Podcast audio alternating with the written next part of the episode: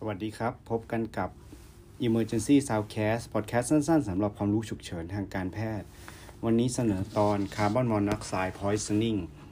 เป็นที่ทราบกันดีนะครับ ในช่วงหน้าหนาวก็จะมีการใช้จุดไฟผิงไฟ หรือว่าใช้ไฟในการทำน้ำอุ่น โดยเฉพาะน้ำอุ่นที่เป็นจากเตาแก๊สเนี่ย ก็จะทำให้เกิดแก๊สที่เผาไหม้ไม่สมบูรณ์ ก็คือคาร์บอนมอนอกไซด์เกิดขึ้น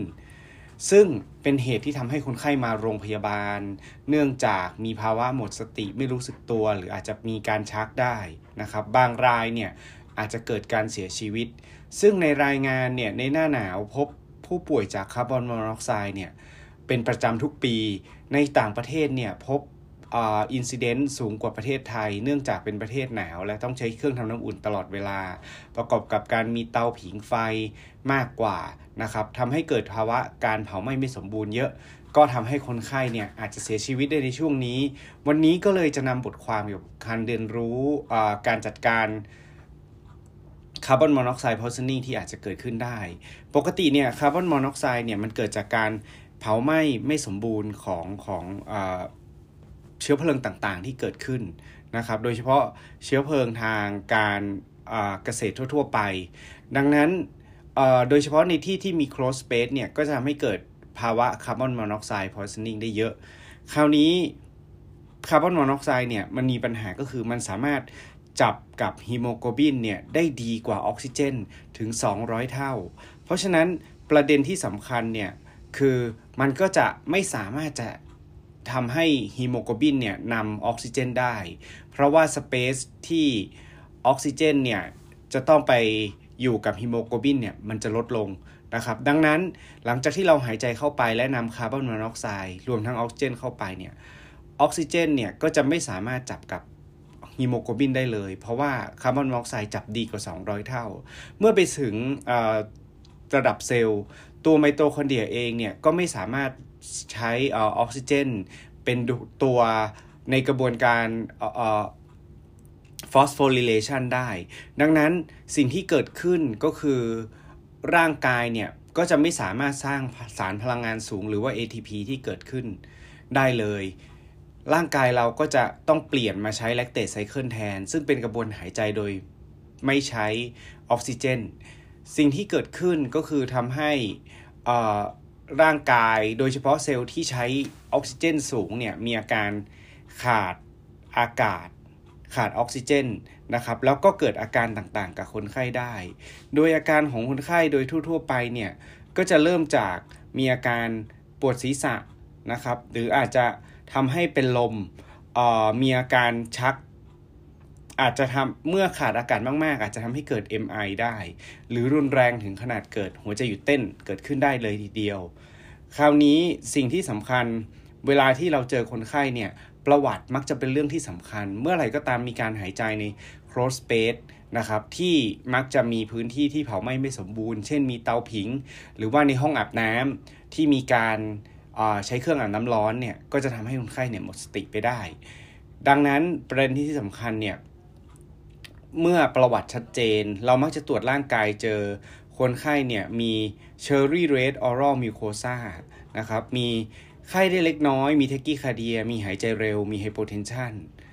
หรือว่า hypertension ก็ได้นะครับ ก็ถ้าเป็นหนักๆจริงๆ คนไข้อาจจะมา present ด้วยอาการชัก หรือมี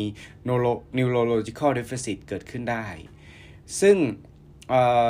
จาก การตรวจร่างกายเนี่ย ถ้าระดับคาร์บอนมอนอกไซด์สูงอยู่ คนไข้อาจจะมีความรู้สึกตัวที่ไม่ปกตินะครับ เป็นไปได้เลยเนาะ ก็ใน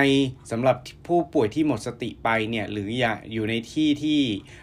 เกิดจากการมีเชื้อเพลิงเผาไหม้ โดยเฉพาะไฟไหม้ในสถานที่ต่างๆ เนี่ย ก็อาจจะมีภาวะหมดสติไปพร้อมกับมีเบิร์นตามตัวได้ อันนี้ก็ต้องเป็นที่ระมัดระวังนะครับ ที่จะต้องตรวจร่างกายให้ละเอียดถี่ถ้วน อีกอย่างหนึ่งที่อาจจะเกิดขึ้นเเวลาตรวจร่างกายเราอาจจะเห็นเอ่อ retinal hemorrhage ได้ หรือเมื่อเราส่องที่ eye ground ซึ่งทำได้ยากในห้องฉุกเฉินนะครับ เราก็จะเห็นว่าเลือดหลอดเลือดแดงกับหลอดเลือดดำเนี่ยสีไม่ต่างกัน ก็คือแดงเหมือนกันในใน retinal vessel อย่างที่บอกสิ่งที่สำคัญก็คือ carboxyhemoglobin หรือคาร์บอนมอนอกไซด์ที่มีฮีโมโกลบินอยู่เนี่ยร่างกายของเราเนี่ย มันจะผลิตสีที่เป็นสีแดง ซึ่งแดงกว่าสีของ oxyhemoglobin ปกตินะครับ เพราะฉะนั้นเครื่องจับออกซิเจนเนี่ยมักจะ detect ได้ผิดปกติ ดังนั้นเราต้องบอกเลยว่าเครื่องเอ่อ pulse oximeter ทั่ว ๆ ไปเนี่ย มันจะ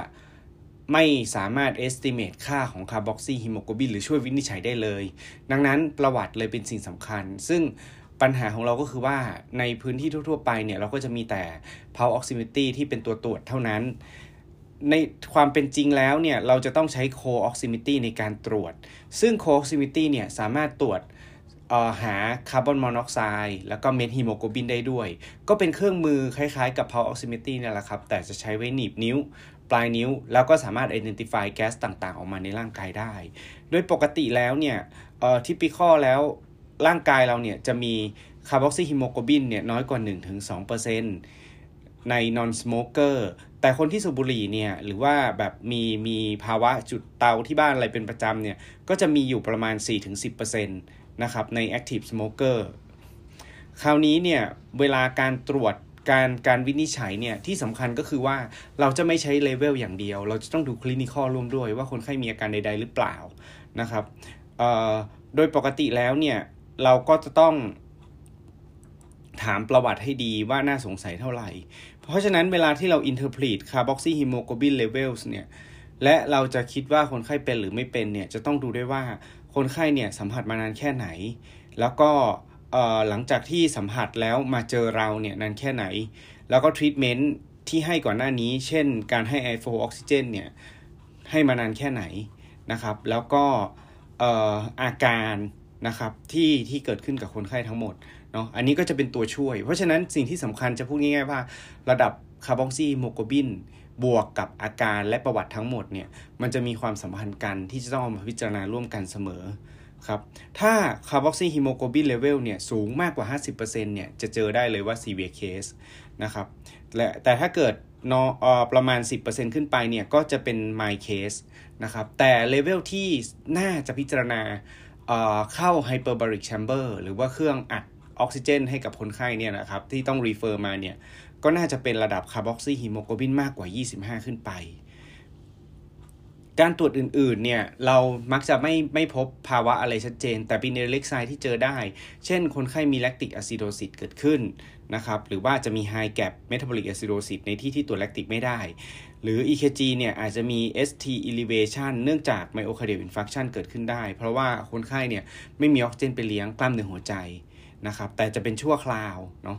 คราวนี้การรักษาเนี่ยการให้ออกซิเจนร้อยเปอร์เซ็นต์เนี่ยมันจะลดอาการคนไข้ได้อย่างดีมาก โดยทั่วๆไปแล้วการรักษาคนไข้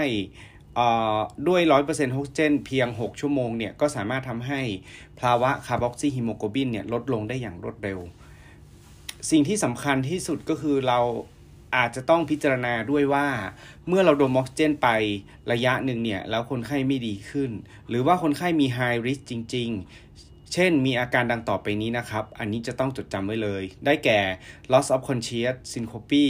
Altermental status seizure coma focal neurological deficit หรือในกลุ่มคนท้องที่มีคาร์บอกซีฮิโมโกลบินมากกว่า 15 มี acute myocardial ischemia มี cardiovascular dysfunction dysarrhythmia hypotension severe metabolic acidosis หรือประวัติ of arrest เนาะรวมทั้งมีคาร์บอกซีฮิโมโกลบินในปัจจุบันเนี่ยมากกว่า 25 ขึ้นไป อันเนี้ยควรจะเป็นข้อบ่งชี้ที่จะต้องพิจารณาไป หา hyperbaric oxygen นะครับ เพราะว่า hyperbaric oxygen เนี่ยก็มี evidence อยู่ว่ามันสามารถลด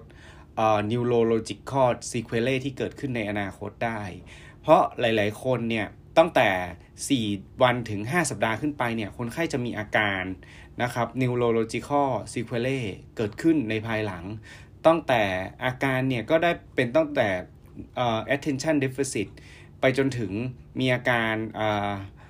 ผิดปกติของของของระบบนิวโรเกิดขึ้นได้ในอนาคตอื่นๆเนาะ